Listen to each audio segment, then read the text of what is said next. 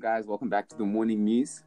Today we're joined by mental health activist, author, public speaker.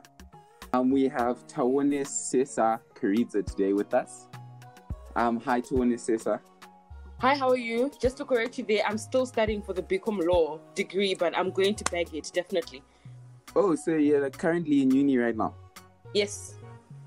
Oh, I just wanted to say, like, the biggest thing that like I've seen is this year or last year, you really turned tragedy to triumph because every single day, like every day I'll open my Instagram, it's always something new with you. Whether you're on a Zoom for mental health, um, you're writing a book, you have a you have a company that's helping with mental health. Um, I just want to ask, like, what inspires you or like what pushes you to keep getting your content out of like out there? Um, I think um, I'm driven by passion and love, mostly love, because um, uh, so many things breaks my heart when I look at it, and I, I mean, if I don't take part in in I, I'm, I'm sure my heart would always be broken all the time because so many things are happening around so many things are happening around me and it, within my life as well. I, I think also just having that personal experience make me more understanding to some hardships um, to depression and to anxiety and so many other painful things. So i think when you kind of have your own experience a big heart you're pushed to get into the field and do something about it. Oh yeah. And have, have you always been like this? Or it's like or there was an experience that changed you or you just always been like this? I think i've always been like this. Um at the age of 12 i wanted to adopt a child. And my mom said to me yo three kids already like are a lot for me. What do you mean? Because i discovered i couldn't adopt one because i was underage. So I, to, I, actually went to my mom. I'm like i want to do you mind getting me a child? You wanted um, to adopt a child when you were 12 yes i, I, I just I because I, I, I studied at a school Roosevelt. It was close to a home, uh, a, a, children's home, and I visited there. I actually went there alone, and I got to see the children, and I just felt like, no, man, this is sad, and I, I feel like I could do something, but I couldn't, obviously. And then, um, yeah, so I tried to. I spoke to my sister. My sister said to me, "No, you can't adopt a child. You're underage." So I, I confronted my mom. Mom said, "No, I don't think we can afford one." so I've always wanted to do something. I've always, always wanted to do something. On my way back home from from primary school, I used to visit this granny, this white granny. She was lonely, and I would see her and I'll sit down. Like for me, it has always been a passion to make someone's day or to be part of someone's life in a positive way. So obviously, when you grow up, you want to bite bigger bones and you want to do more, oh, yeah. and you want to be more purposeful and and intentional. And yeah, so yeah, I, I think I've always wanted to help. I've always, always wanted to help.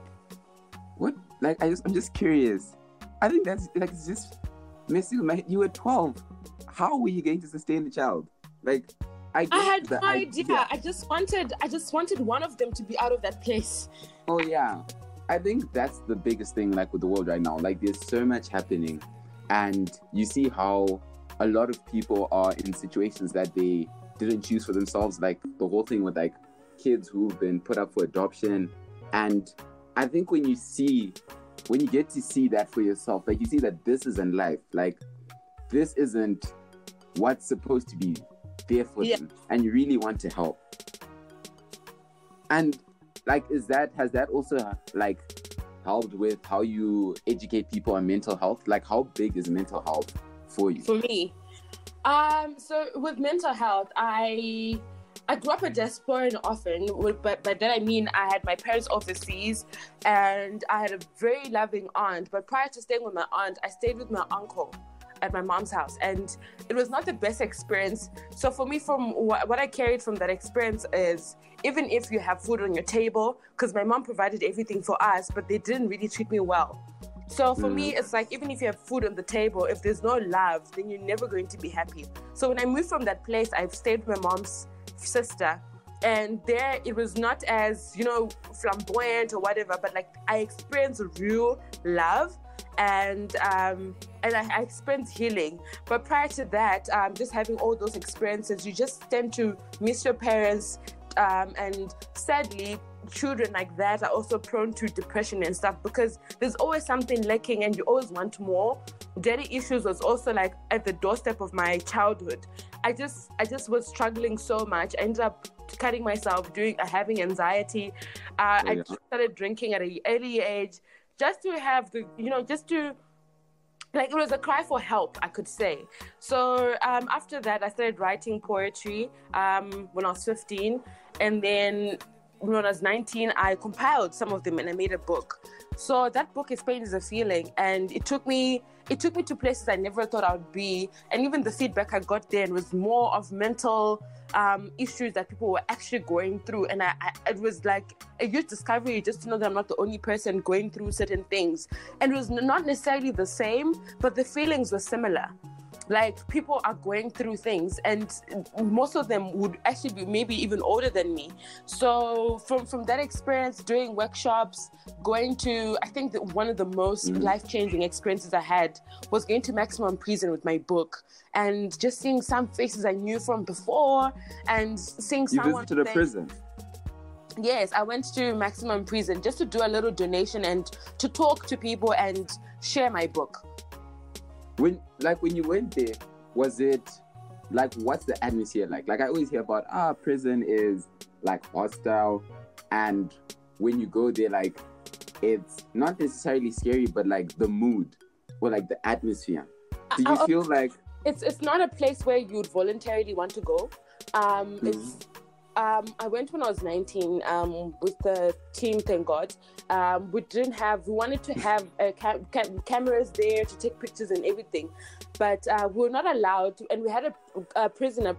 Uh, prison cameraman to come, but he also didn't come. And, I, and for now, I understand why because it was meant to be a very intimate moment without anyone taking pictures or account oh, of yeah? what happened here. But I'll tell you this: it's it's sad it's you you are not the same when you get in there. You're not even the same when you come out because it's it's it's prison. There's there's no freedom. Um the resources are limited. The facilities are, are bad are really bad. So it's it's it's awful. I'll tell you that. It's not somewhere you would voluntarily want to go and stay for for, for a week or even a day. It was very sad the stories you hear there, some people, there's one of one of the one of the few people I vividly remember is this lady who killed someone and ate their brain, and. Huh? like I, you, you don't even like sometimes some some of the experiences I I had to go through in in within that experience, I didn't even know how to react. But, but like when you're in that situation and you know that this person who's standing ten meters away from me, this is what they do. Like, yeah. does it change how you deliver or like your confidence in delivering because i imagine that is different from when you're presenting at a school. Yeah. Um i think for, for me the greatest thing is compassion. Um i'll be very honest with you. I think i could i could confidently say i'm one of the less judgmental people i've met um, I'm driven by love so much to the point that like it even works against me. For me, like for when I was in there, I just wanted to hug all of them, especially the lady huh? that did that, like with the with the brain, because with that she wasn't even sorry, and she was not she was meant she was not mentally okay at the same time. She was mentally ill. And you wanted to hug her.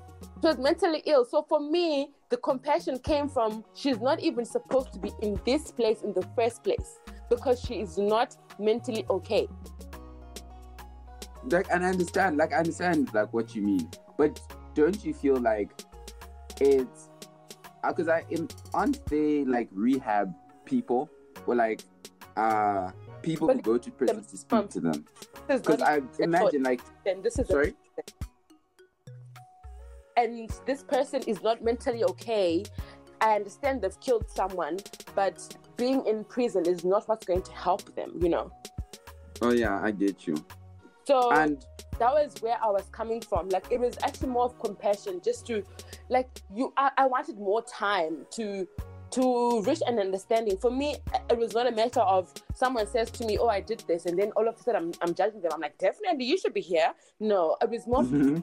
I wanted to know more um, because it, it, it's people kill people, people rape people, but then um, the story behind it, I think sometimes the most important one. Just to know why people do what they do. Um, if you if you if you hear the story, you probably would think differently.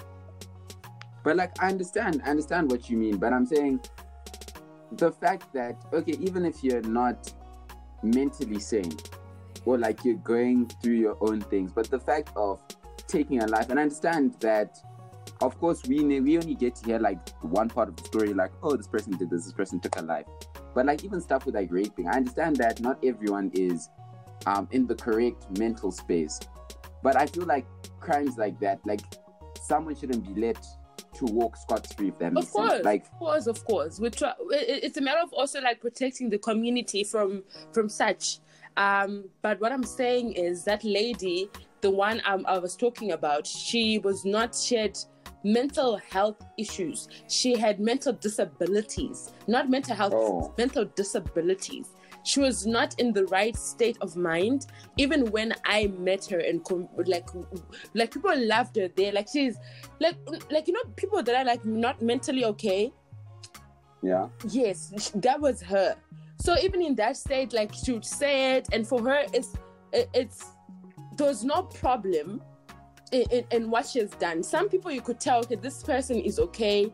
They don't regret doing what they did, and they did it, and they're not sorry, and they're here to pay for their sins. But certain people, yes, they pay for their sins, but what's the point of putting a mad person in prison? I understand. Yes. And that was just one of the experiences and then also meeting a, a girl from high school she had you know she she was now like a lady of the night and she crashed one one of the clients cars and he we put her in prison. Like it was just a lot of sad stories. And for me i wanted to do more but i just didn't know where to start. But you know like what what what um what what people say when you take the first step god like creates room for the other one so i just Mhm. found myself in spaces where i was talking a lot about our mental being without actually knowing that's what i was doing until i came to university and i was invited by the school um, to represent the school at a conversation they had for xenophobia and to me i think that was also like one of the most defining moments to to realize that look this is what i was built to do so from then i started doing my own mental health conversations and i hosted in two universities so far been invited to countless conversations but yeah I, I get you. And one of the biggest things I feel you've done wa- is coffee, your book. And I absolutely love the whole design with the blue cover with the beans. And today I was reading and I saw that it says it's actually a lot of poems that have just been put together. And I just want to ask, like, what is it about? Is coffee a metaphor, or is it something else? Like maybe I'm just overthinking. Um, you can never overthink. Um, coffee is coffee is more. Hey, um, for me, when I read coffee, even now, I it's a new feeling all the time. Um, what people usually say to me, I guess maybe they think I like hearing it, um, is "Oh, your book was so good. It made me want to have coffee." But um, to me, it's actually factual because it it makes you it, the aroma, everything. It's you experience it as you read my book. It takes you back to almost every experience. Unfortunately, if you haven't had coffee, the only thing it would make you do is drew and want to have a cup. But it's Oh, so it's not actually about coffee. it is about coffee. It teaches you about um, what coffee is, um, the culture in, in different in different worlds. Um, it teaches about where coffee comes from, um, the coffee experiences that people have, and, Mhm. and stuff like that. I don't know if you'd want me to maybe go through a page or two with you, or you, Yeah, yeah, you can go. You can go you- to have- page. I don't mind. have you be have you read? No, I haven't read the book, but like I was reading um the back of the book, and I was just like going over. So it's I think I saw a thing that said poems. So is it poems about coffee? Is it like one book or it's like broken up into like parts? Okay, so I'll, I'll just give you like maybe I'll, I'll make you I'll read you one of the reviews that I have in the book that was written by one of my friends. She says this um sorry, I was just about to read something else and disclose the, the other secrets in the book. so she said, as I read the book Coffee, I fell in love with the layout. It reminded me of how customers, or to someone else. Um, let me look for Chico. I want Chico's, I love Chico's, um, because Chico is not a writer. Chico is, she's an accountant. Um, she's just mostly more, maybe more like you, just an ordinary person reading my book. So I like her review better because it's coming from, I think, a place of objectiveness and mm-hmm. also um, yeah so she says I've always called it her Onesesa because true to her name's meaning, she sees beyond the obvious. As I read Coffee, it feels like she's speaking to my soul. The attitude in words is a kick of caffeine, pun intended. As a melanin goddess I am, she was a dark roast coffee bean, deep and flavored, appealed to me and struck my ego.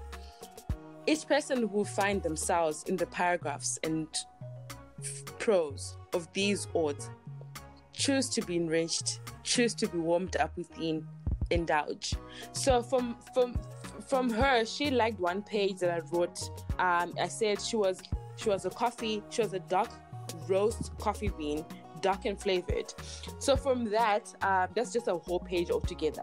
So from that, she she, she resonated with it because she's a black, beautiful woman. Yes. She she has flavor and she's deep. When you look at a black woman, there's depth in her beauty.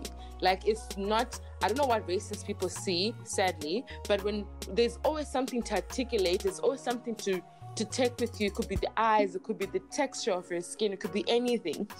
Yeah. And for me, I, I I look at it in the same way as a coffee bean because a coffee bean, um, it's it's it's it's the, the black you know the black coffee. There's a difference between a black coffee and and coffee with milk, and that difference is what makes the two different and unique, and that's what makes the cup different and maybe it, it differentiates from what you hate and what you don't and, and, and what you like.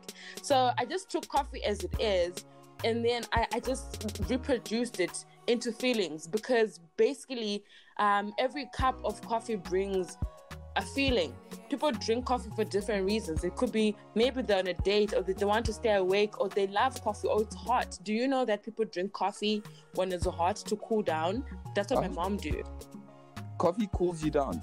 But like I just my don't know that. Like, Actually, coffee or coffee. tea. Coffee or tea, but like when you drink a hot beverage when it's hot, you cool down your system. It's a scientific fact because now, because of the hot things you're bringing into your body, your body wants to cool down. Oh. So it cools you. It's like when you're having a cold shower on a on a very cold day, you warm up. Oh, I actually just didn't know this. And so yeah, exactly. So that's this is what my book is all about. It's about um, exploring coffee, but also exploring the human facts um, the facts of everything. There's one of them that I really like the most. Um, it's it's the very first page actually it says coffee is a gift from Africa to the world. You're welcome. It's a fact. Mm-hmm. Coffee was founded in Africa. And like how much research went into the book? Like I love like I love what you're saying about how you personified coffee. Like as like people just see coffee as a drink, but like you made coffee a person. You made coffee um a human like you embodied it. And like i really like that. And i just want to ask like how much preparation or like how long did it take you to um write the whole book? And did you do it by yourself or you had a team? I did it with god. You know like um I woke up one morning because it was actually like during a fast. And I was I was praying because I was also like doubting my creativity. And I just woke up at three and I wrote a couple pages until five o'clock. And I walked to the gym reading reading them. And I, when I was coming back from the gym, I read I read some of them to my friend, and she's like, "Dude, this was so cool." I'm like, "I know, right?" So um, like it, it, I think it was a gift from it was a gift from God for for me. Um, because it's something that I never really like. Most of the time, I think of I want to write a book, I want to write about this, and I take time with it. But like with coffee, it was even a gift to me because it's something I didn't plan per se, But but, I did pray about. Um, so when I started writing coffee, I had obviously to to make use of professionals in, in the field. My very first page uh, was reviewed by one of the senior judges for coffee roasting um, Olympics. So Oh. he's big in the business. Yes, um, he's big in the business. Um, he also has his his own coffee company. He helped build coffee businesses. He is big. So I I consulted him. I also consulted one of the professional coffee roasters from um, South Africa. He's busy right now touring around the world um, it, with coffee. Like he's, he's he's discovering more to do with coffee. Well, coffee is deep. It's not just. It's it's it's actually a sport. Some people spend years and years in practice on how to roast a coffee bean. So um, they helped me really to, and they took me through. They took me through it. I I watched coffee documentaries. There's a lot to go with a coffee cup.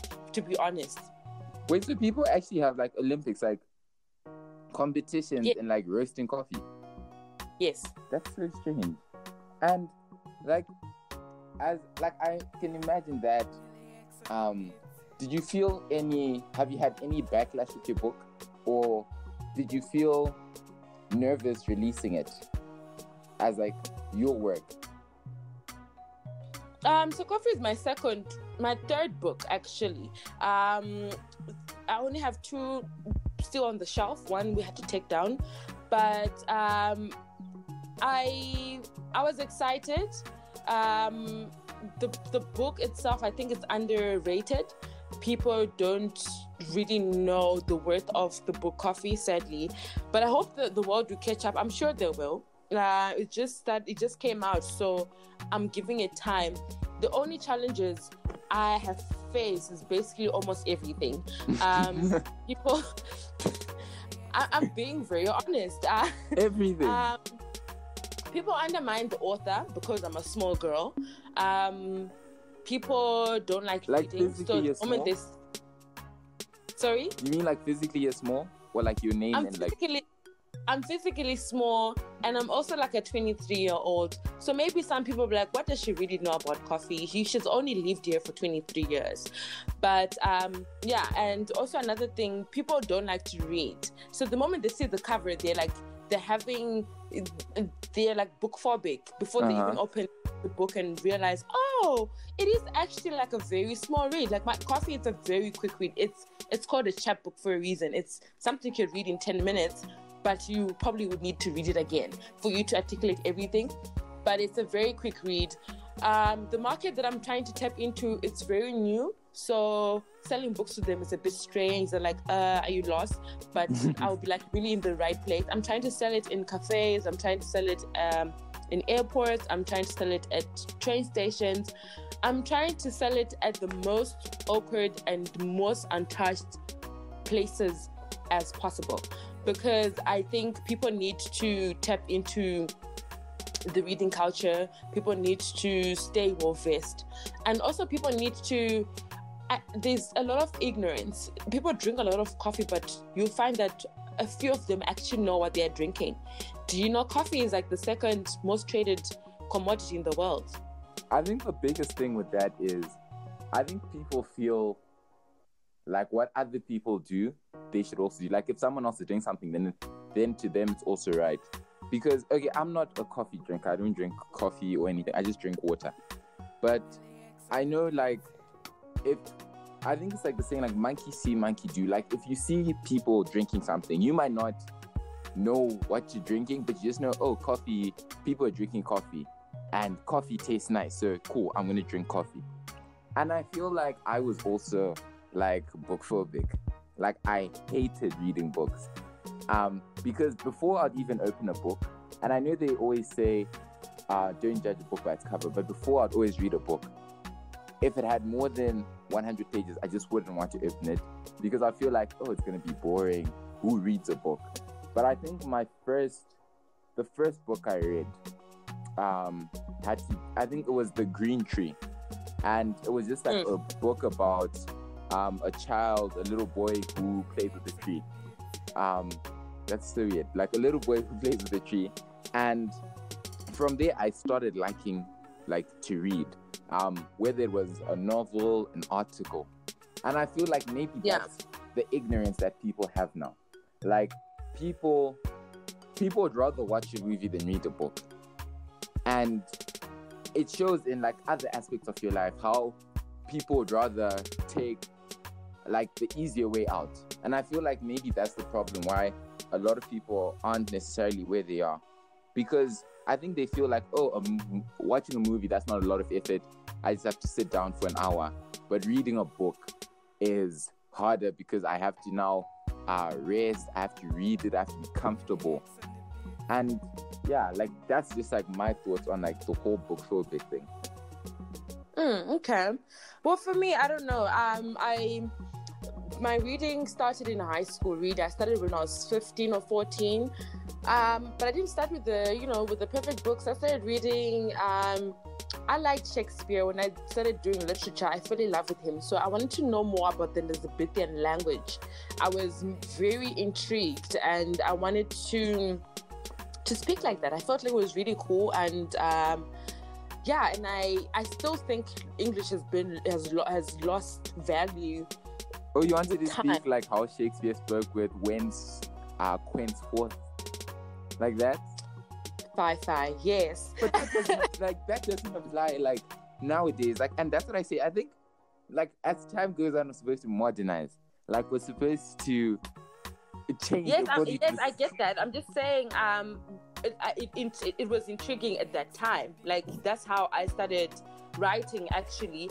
But then what made me read more? I started write, reading Mills and Boons and Mills and Boons was so interesting.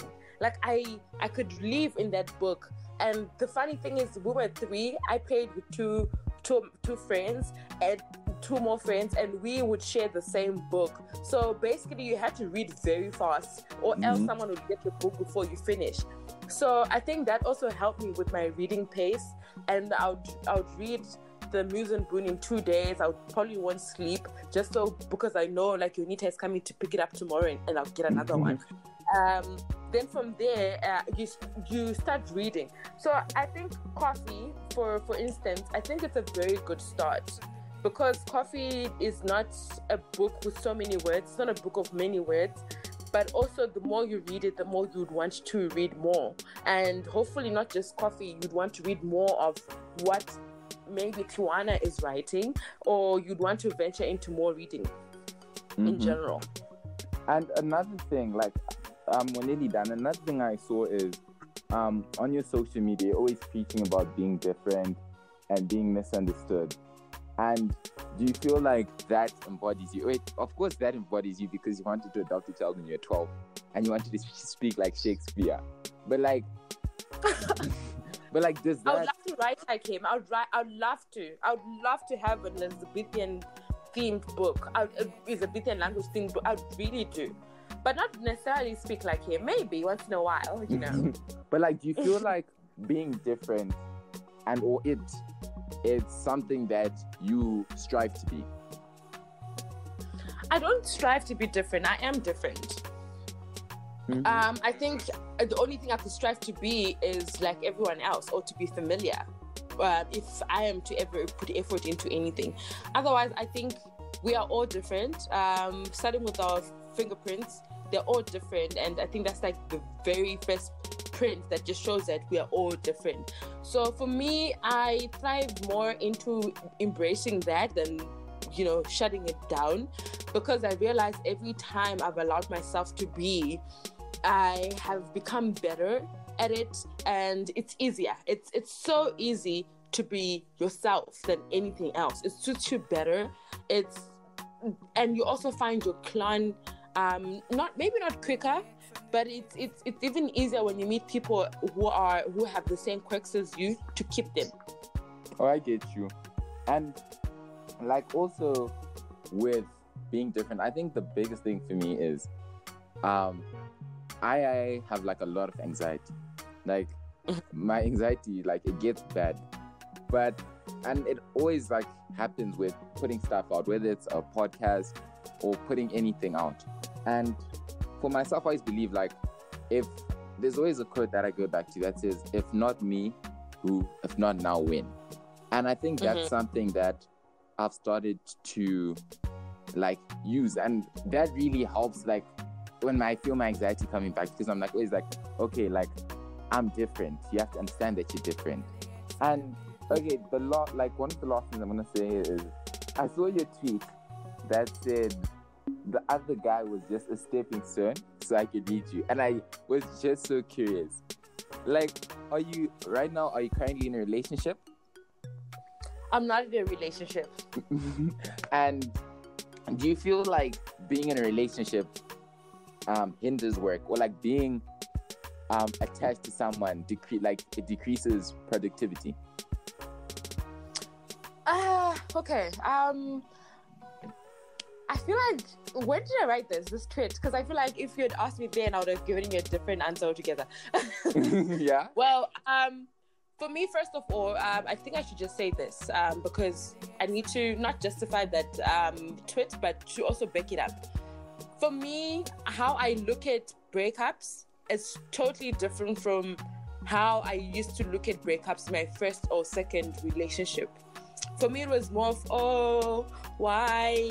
I would have wanted to marry you or whatever. But like for now it's such a blessing. To me it's like at least it has ended now than later when i would have put in so much energy into this. Or i'm glad it has ended uh, and now i can i get to to be more or learn or just maybe learn a few things from this and and, and move on every breakup has its own blessings, believe it or not. You might not see it today, but it, it creates a different person in you or it unlocks a door to a different version of you.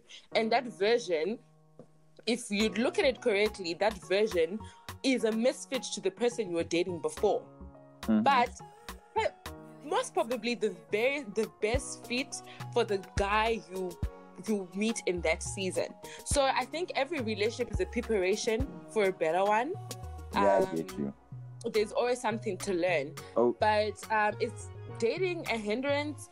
Um, I really enjoy my space now. I really enjoy my space. I love meeting guys and picking up what I don't like and what I like, and it, it, it ends there until maybe I find the perfect person for me. But then also, um, I really have taken a lot of time off and I give myself so much more than I was able to do when I was in the previous relationships. But not to say when you're in a relationship is destructive. I think when you're with the right person, you are even able to do more because they say two heads are better than one. So if yeah. you're with the right person at the right time, um, a relationship is really a blessing. But if you're not with the right person, being alone is better because you get more done. Oh yeah, I, I get you, I get you. And the last thing I should ask is, um, of course there are a lot of authors and people who suffer from mental health issues. And what is some advice that you give um, some of these people in dealing with or in pushing for their goals and dealing with mental health? Okay, so one thing I I feel like I even tell myself now is it's okay to feel bad. It's okay to fail. It's okay to be heartbroken. It's okay to have all the negative feelings. Don't try run away from them because um, I read I read a lot of mental health articles from Nick Wignall. He's um, he's a psychologist, and he says every time we we try to brush off a negative feeling, we're teaching our body that it's not okay and it's a wrong thing to do, like to feel that way. Hence, every time we're we're heartbroken, our body gets in a panic mode because it thinks it's bad. But negative emotions and good emotions are just like weather, things that we really can't control, but at least the least we could do is embrace Yeah, and look at it from a very positive um, perspective, and also deal with it in a way that is resurrective, not like trying to, to bury it so that it comes back biting you two months or two weeks later or when you're sober. Um, you just need to address whatever you're going through. If you're going through a heartbreak, be kind to yourself. Like the least you could do is be kind to yourself and accept that you're feeling that way. Um, acceptance goes a long way than denial, Mhm. and um, it's they think I, I think most people think that going dealing with a problem is more time consuming but i think bearing it is more time consuming because it stays longer and and and becomes a bigger problem because now you are dealing with that emotion and you're also dealing with the emotion of not being able to deal with that emotion. So yeah just be kind to yourself. Take every day as it comes. Um we all fail. Life is not perfect. And also I think one other thing, what can I say? Let's look for the very lucky one. The very lucky one is um I think yeah, just being kind to yourself. I think kindness goes a long way. Because but don't be negligent of of of, of, of also things you need to to deal with because this there's no point in just embracing that you're sad and actually not getting to a point you you come out of it. You need to you need to be positive. The the world is so negative. If you're also negative, then you're not doing anything good for yourself. So I think a lot of positivity comes comes into play in you know mental health. And the only way you could do that is surround yourself with positivity, read positive things, um, dwell on positivity, and let's stop listening to sad music when we're sad. It's not doing any good. Yeah. But thank you so much for joining us today on the morning news. It's honestly been a pleasure having you. And I wish you all the best with your book and in all endeavors of your life. Thank you. Thank you so much for your time. I'm thoroughly humbled. I'd, I'd love to come back.